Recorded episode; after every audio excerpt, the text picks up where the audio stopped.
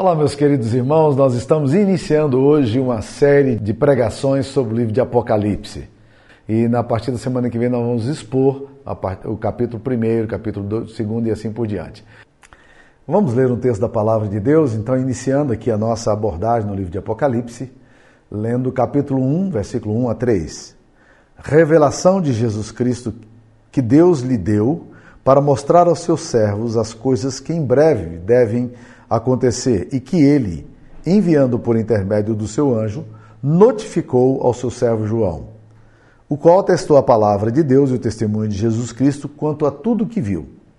Bem-aventurados aqueles que leem, aqueles que ouvem as palavras da profecia e guardam as, as coisas nela escritas, pois o tempo está próximo.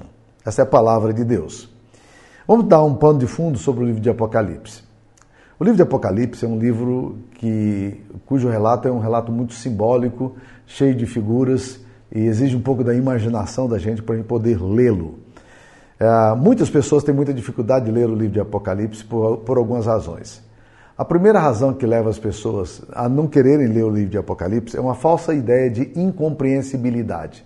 Ah, eu não entendo esse livro, esse livro é confuso, esse livro é difícil, esse livro é enigmático, é muito simbólico. E aí, essa falsa ideia leva as pessoas a não quererem ler e a estudar o livro de Apocalipse. Mas preste atenção.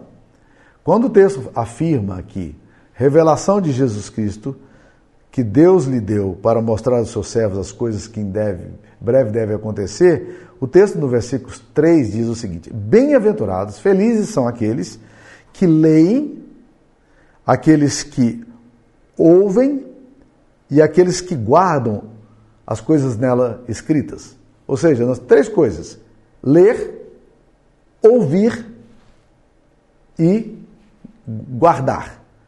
Então, é bem-aventurado quem lê. E foi isso que me levou, certamente, a um dia começar a expor a palavra de Deus. Eu disse: só a bênção para ler, a bênção para ouvir e a bênção para guardar. Então, nós precisamos é, estudar o livro de Apocalipse. O livro de Apocalipse, algumas pessoas falam, ele é um livro incompreensível. Não.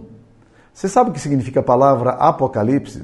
É uma palavra grega que, que os tradutores bíblicos resolveram não traduzi-la e colocar o livro de Apocalipse. Mas o livro, a palavra Apocalipse em grego é revelação. Tanto é que em inglês, quando você vai ler as traduções em inglês, não aparece livro de Apocalipse, mas Book of Revelation. Book of Re Revelation, nós estamos falando de revelação. Então o livro de Apocalipse não é para encobrir, o livro de Apocalipse é para revelar. Então, quando você lê o livro, você tem que entender que esse livro, de alguma forma, está querendo revelar coisas que são importantes para a sua vida. E quando você vai para Apocalipse, capítulo 22, versículo 10, diz lá: Disse-me ainda, não seles as palavras da profecia deste livro, porque o tempo está próximo. Não é para selar, esse livro não é para ficar oculto, esse livro é para revelar. Então, se Deus está revelando, Deus quer que a gente saiba o que Ele está revelando. Ele não, não, não colocou esse livro para ocultar uma mensagem, mas Ele colocou esse livro para revelar uma mensagem.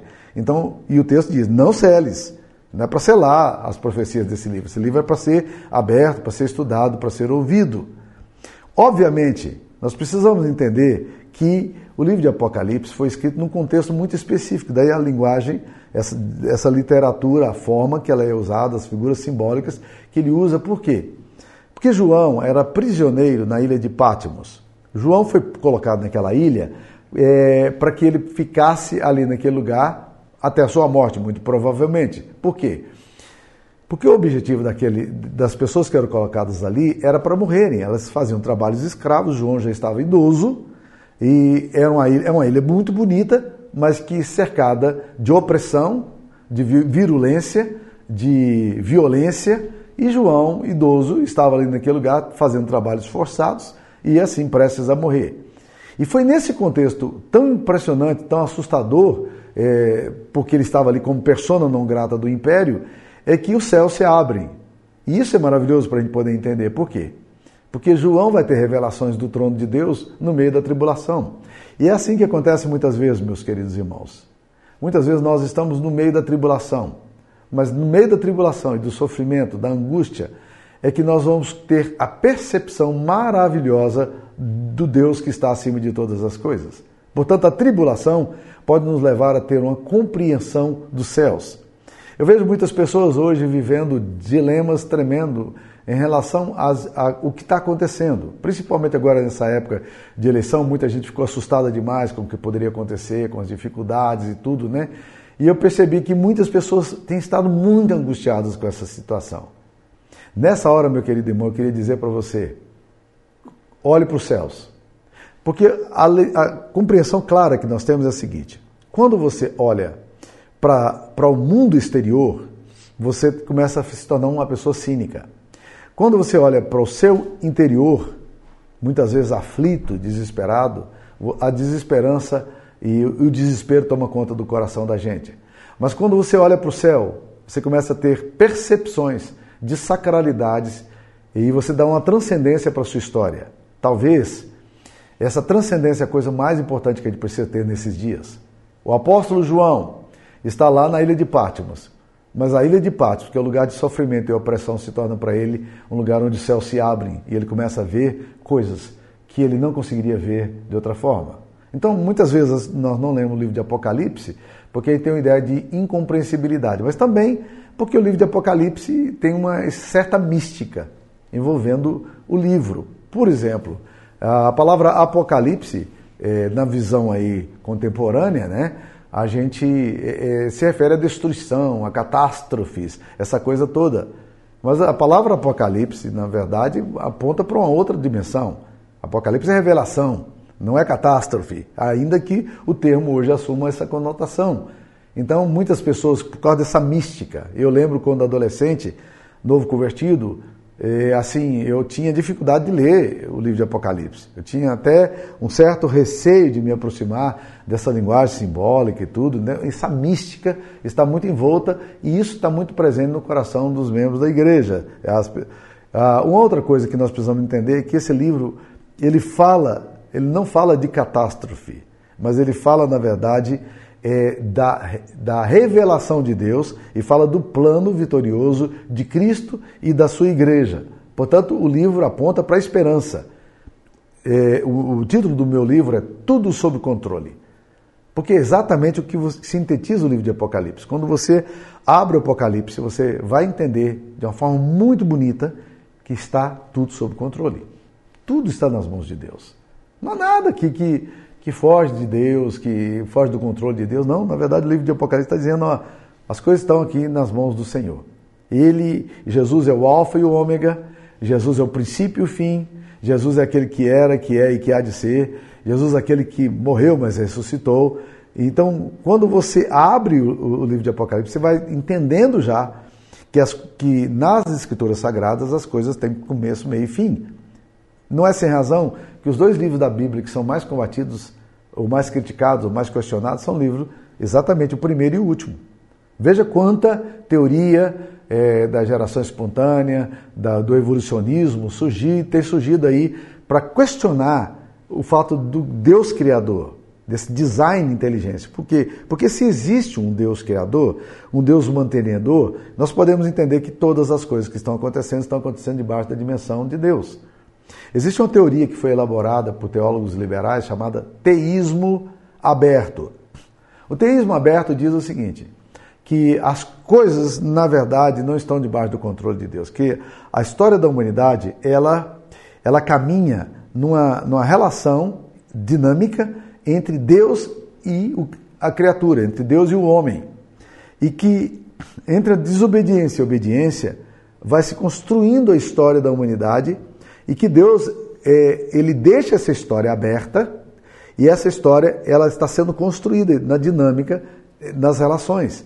Ora, meus queridos irmãos, eu posso sintetizar isso com a frase de um amigo meu lá do Rio, que um dia disse: Samuel, eu acho o teísmo aberto uma teoria muito interessante. Acho ela muito assim muito moderna, muito contemporânea. Imaginou o homem com Deus vão construindo a história? Ele disse: só tem um problema com o teísmo aberto é que o teísmo aberto não é bíblico.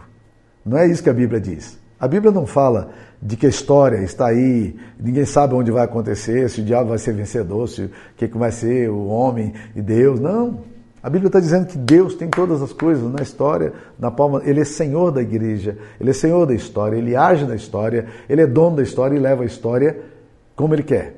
Como o apóstolo Paulo sintetizou, os dons e a vocação de Deus são irrevogáveis. Então Deus, na verdade, está levando a história para onde ele, ele quer. E não há nada que possa é, mexer com essa história. No capítulo 5, nós temos é, a, a, revelação do livrinho, do qual João chora muito quando ele vê o livrinho, porque as pessoas clamavam dizendo quem é digno de abrir, não havia ninguém que era capaz de abrir o livro.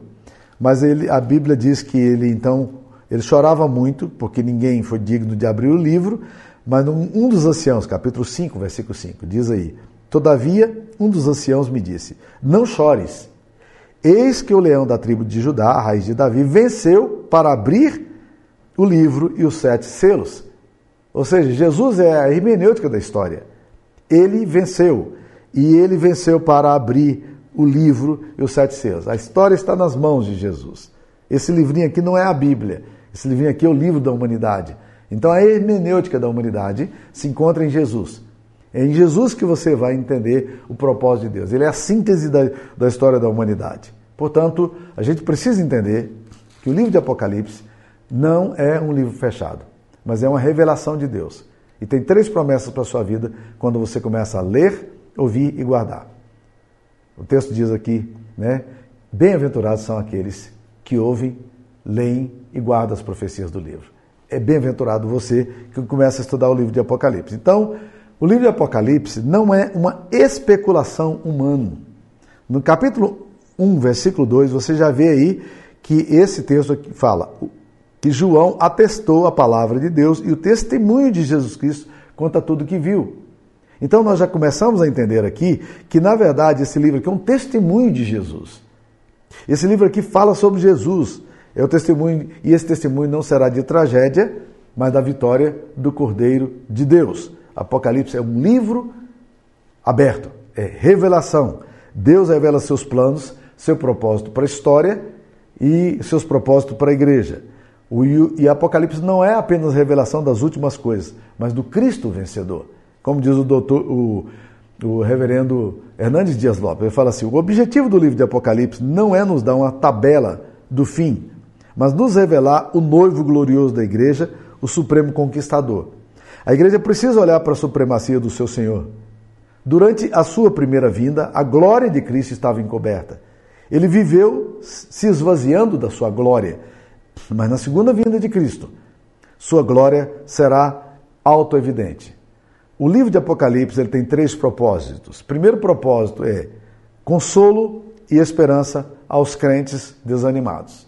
Então, se você lê o livro de Apocalipse entendendo que Deus está no controle de tudo. Meus queridos, aqui, isso aqui é uma grande bênção. Imagine João ali na ilha de Patmos, é, prisioneiro político, aguardando o julgamento e a condenação, ele vendo os céus abertos.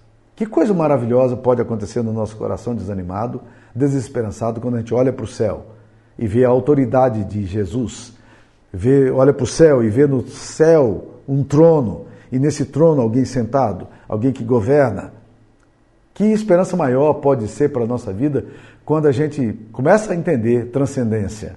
A minha vida eh, não está no controle da história, dos homens, da política, de quem quer que seja, nós não estamos na mão de governos, nós não estamos na mão de, de poderosos, nós estamos na mão de um Deus santo, sábio, providente, que está conduzindo a história como quer. Isso é um consolo e é uma esperança maravilhosa para o nosso coração. Então, quando você lê o livro de Apocalipse entendendo isso, meu querido irmão, coisa maravilhosa. Por exemplo, eu gosto de usar esse exemplo aqui, que quando Jesus escreve a todas as igrejas, as sete igrejas que ele escreve, que todas essas igrejas estão na Turquia, ele toda vez diz uma coisa interessante.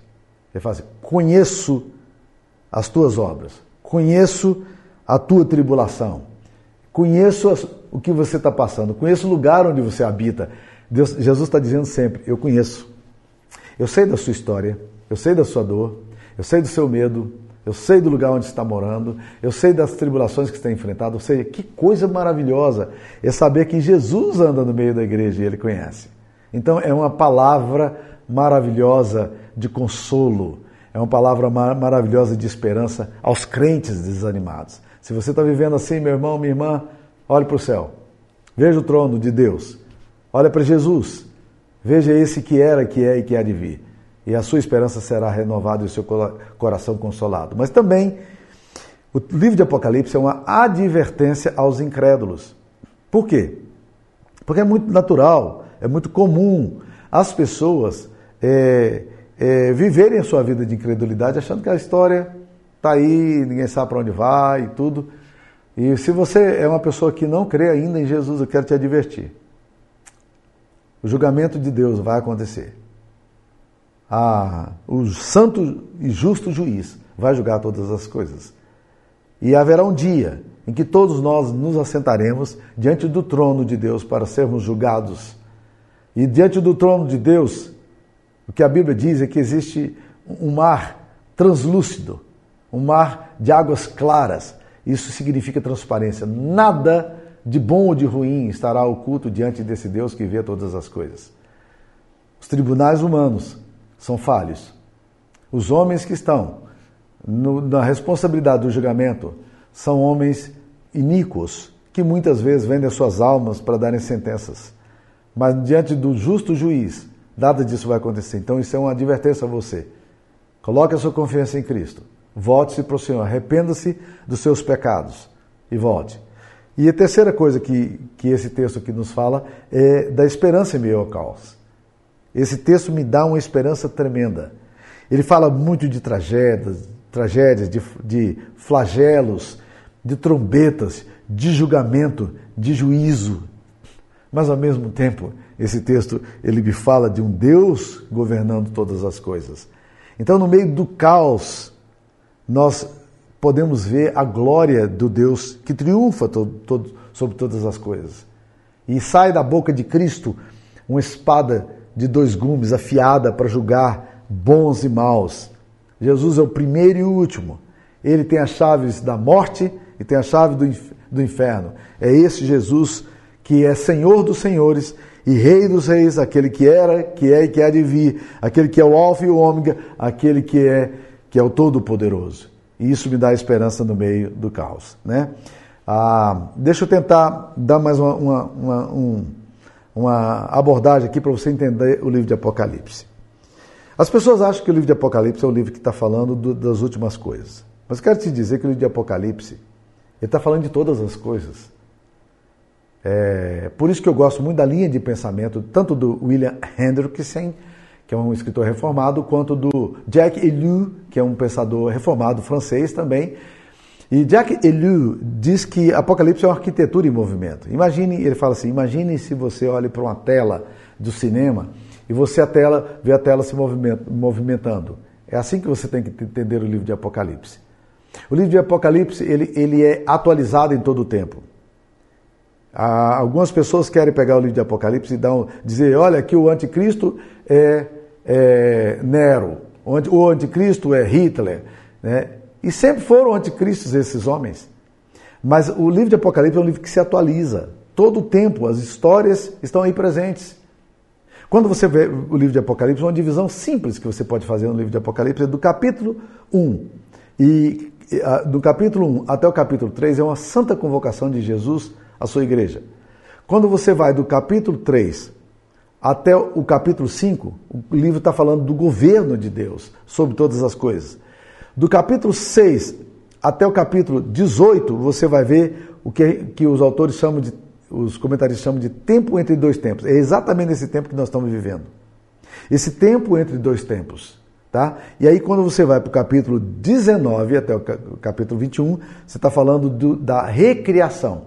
Um Deus que está restabelecendo aquilo que era o propósito original e fazendo novas todas as coisas. E criando a nova Jerusalém, um novo céus e uma nova terra, nos quais habita a justiça. E um Deus que está governando novamente, com toda a sua intensidade, o universo que ele mesmo criou. Então, meus queridos, nós estamos vivendo nesse tempo entre dois tempos. Ao mesmo tempo, você também pode dizer, as cartas que nós temos aqui, as sete cartas, elas se referem a que igreja? Alguns autores pré-milenistas olham para esse tempo aqui e dizem, não, são dispensações diferentes. São sete dispensações. Cada carta representa um tempo. Não. Todas essas igrejas aqui, essas cartas aqui, é, representam todos os tempos. Você vai encontrar igrejas como a igreja de Éfeso hoje, que, que são igrejas que perderam o primeiro amor. Você vai encontrar igrejas como a igreja de Esmirna, hoje, que, que é uma igreja pobre, mas Jesus diz dela: Eu conheço a tua pobreza, mas eu sei que tu és rico. Eu sei da blasfêmia dos que a si mesmos se declaram judeus e não são. Eu, eu quero dizer a você que está vivendo no meio da tribulação, não temos as coisas que tem de sofrer. Você vai, quando você vira a página, você pega o exemplo da igreja de, de Pérgamo. Ele está dizendo: Conheço o lugar onde habitas, onde Satanás construiu seu trono. Ora, existem muitas igrejas hoje que estão colocadas em lugares de trevas, em lugares onde Satanás exerce o seu absoluto domínio. Mas aqui essas igrejas brotam no meio dessa, desse, dessas trevas como luzeiro e muitos crentes morrem, como aconteceu com Antipas, que era o líder da igreja de, de Pérgamo, que morreu ali naquele lugar que próprio Jesus diz. Essa, é, esse lugar onde você mora é o lugar onde Satanás construiu seu trono. Existem irmãos que estão vivendo em Salem, Massachusetts, que é chamada a cidade das bruxas. Existem irmãos que estão vivendo em Abadiânia, que é o lugar onde João de Deus, durante tanto tempo, com seu séquito de, de demônios, governou, e que estão lá, é, firmes, pregando o Evangelho. Então, meus queridos irmãos, essas igrejas todas, elas representam as igrejas nossas, dos nossos dias. Veja como o livro de Apocalipse é um livro atualizado. Qualquer tempo que você lê, você vai encontrar igrejas que estão vivendo assim. Você vai encontrar igrejas que estão vivendo nesse momento. Mas quando você vai para o capítulo 6, por exemplo, que fala dos, dos, dos cavalos, está falando dos cavalos brancos, cavalo preto, cavalo vermelho, cavalo amarelo. O cavalo branco é Jesus, e a gente vai estudar isso mais tarde. O cavalo, o cavalo vermelho é a espada, é a guerra. O cavalo, o cavalo é, é, preto é a economia. E quando você vai para o cavalo, cavalo é, amarelo, que o inferno está seguindo ele, são as pragas, as pestes, como nós tivemos recentemente a, o Covid-19, que, que assim assolou o mundo inteiro. Esses cavalos, essas forças, interagem na história todos os tempos. Jesus está no meio dessas, desse caos, ele é o cavalo branco que sai vencendo para vencer. Mas no meio desse cavalo branco tem a, a morte, tem a espada, tem a tribulação, tem a peste, tem a economia que, que atinge a igreja, atinge o povo de Deus, atinge o povo que não é de Deus, e assim avassalador. Mas é interessante olhar que no capítulo 6 também existe uma quinta força da história, que são as orações dos santos. No capítulo do quinto selo fala aí dos, dos mártires que clamam por justiça. Então, o livro de Apocalipse ele é atualizado, é uma arquitetura em movimento. Tente, tente ler o livro de Apocalipse dessa forma. Ele não é um evento futurista, mas é um evento que se atualiza. Quer ver um outro exemplo clássico? Capítulo 12 de Apocalipse está falando do nascimento de Jesus. Ué, nascimento de Cristo? Não é um livro sobre o futuro? Não, não é sobre o futuro. É, é sobre o passado. Na verdade, é sobre a eternidade. Por quê? Porque o capítulo 12 vai falar da mulher e do dragão, e da, da criança que está nascendo e o dragão quer devorá-la. Está falando do nascimento de Cristo. Aí você pode perguntar, mas o nascimento de Cristo não está relatado em João, Mateus, Marcos, Lucas e João de uma forma mais detalhada? Não é lá que nós temos as, as histórias da estrebaria, dos anjos, dos pastores? Não é ali que a gente vê as proclamações de Deus, José e Maria não tendo hospeda, lugar para se hospedar e Jesus nascendo num curral? Não é ali? É. As narrativas de Mateus, Marcos, Lucas e João são as narrativas da história numa perspectiva humana, da qual nós presenciamos. O capítulo 12 de Apocalipse, porém, vai falar do nascimento de Cristo numa, numa perspectiva da meta-história. Porque de trás dessa história que nós vemos, existe uma história que está por detrás. E o livro de Apocalipse vai dizer o que, que aconteceu quando Jesus estava para nascer. O dragão querendo devorar a criança que nasce. Por que, que o dragão quer devorar essa criança? Por que, que o dragão quer devorar a Jesus? Por que, que o dragão usou de toda a sua influência política para pegar um político, Herodes, e mandar matar todas as crianças. Porque, na verdade, o dragão não queria que Jesus nascesse. O nascimento de Cristo foi uma surpresa nos, no, no, nos rincões do inferno. Ele jamais podia esperar que a segunda pessoa da Trindade, o próprio Deus, se encarnaria E ele está absolutamente estupefato. Então, ele, se ele matar a criança, ele termina o projeto de Deus. É isso que ele quer fazer. Mas ele não consegue matar essa criança. Então, nós vemos aqui a história a narrativa da meta-história. Aqui você vê o, o, o, Natal no plano cósmico, não plano terreno, como você vê em Mateus, Marcos, Lucas e João. João com menos detalhes. Você está entendendo o ponto? O livro de Apocalipse está se atualizando, gente. O livro de Apocalipse é uma realidade hoje presente. Então, eu, eu queria colocar para vocês o que o, Hernandes, o reverendo Hernandes coloca, são as características básicas. Ele fala de oito, eu vou falar de sete aqui, né? É, oito características básicas. Primeiro, o livro de Apocalipse é centrado na pessoa de Cristo. O que o livro de Apocalipse faz é um livro de doxologia, de louvor, de culto a Jesus. E muitos desses cânticos que, que foram cantados aqui, nós também já cantamos eles. É, de que forma? Os compositores modernos. Se você vai para o capítulo 11, versículo 15, você vai ver o reino desse mundo se tornou do Senhor e do seu Cristo e ele reinará pelos séculos do século. Você se lembra de alguma cantata disso aí? Você lembra do Aleluia de Handel? Quando ele fala sobre isso aí? Quando você vai, por exemplo, é, no capítulo é, nos capítulos anteriores você vai ver a adoração ao que está sentado no trono e ao Cordeiro, seja o louvor, a honra e a glória. Você já cantou, você deve ter cantado isso aí no capítulo 5, versículo 13. Ao que está sentado no trono, ok. Os anjos já cantaram isso, nós estamos só colocando musicalidade aqui agora nas, naquilo que já acontece. Então, é um livro de louvor a Jesus. É um livro doxológico.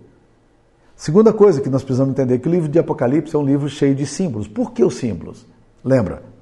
João está na ilha de Pátimos. Ele está escrevendo uma carta de consolo à sua igreja, que também está sendo perseguida. Todo, tudo que ele produzia, todo o texto que ele escrevia, passava pelo crivo da censura dos soldados romanos. Mas quando eles pegaram aquele texto cheio de símbolos, de alegorias, de metáforas, eh, de enigmas, os soldados olhavam que eles não entendiam nada do que João estava falando. Os crentes que recebiam a carta entendiam tudo o que João estava falando. Eles sabiam de quem João se referia.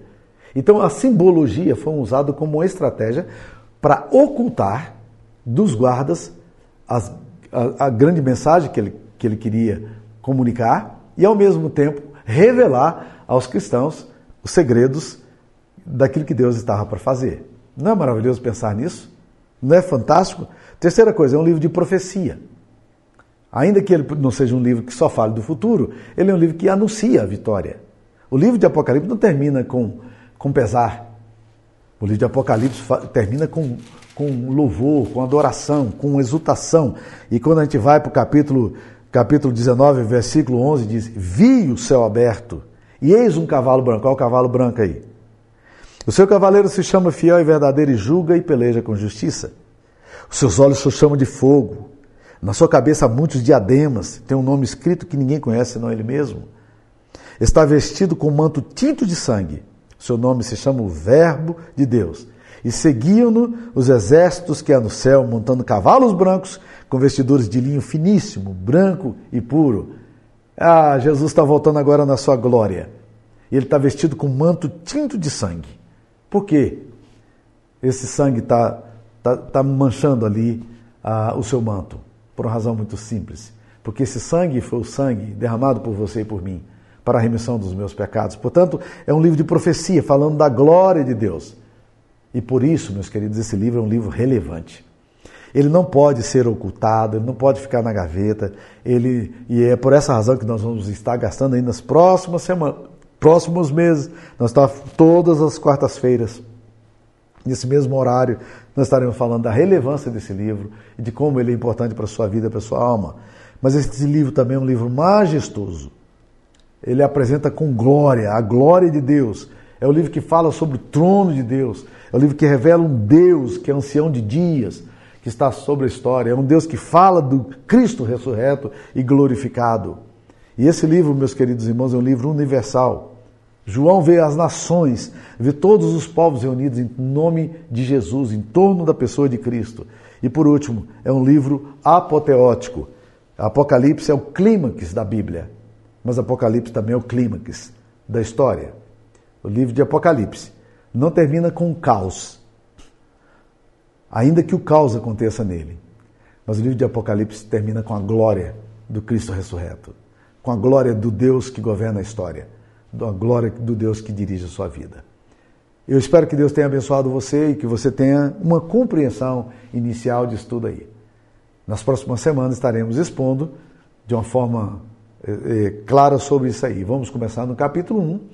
É, se você quiser adquirir o livro, pode entrar em contato com a Secretaria da Igreja, conversar com a gente. Se você ainda não tem, é, nós estaremos e você pode fazer anotações no livro. Eu vou estar seguindo o livro e a gente vai, vai estar pregando isso aí. E a primeira pregação a gente vai falar da autoridade da Trindade que aparece aqui no capítulo 1, versículo 4 a 8, do Deus Pai, do Deus Filho e Deus Espírito Santo agindo na história. Deus abençoe você. Queria orar por ti. Senhor, tua palavra é viva. Ela é eficaz.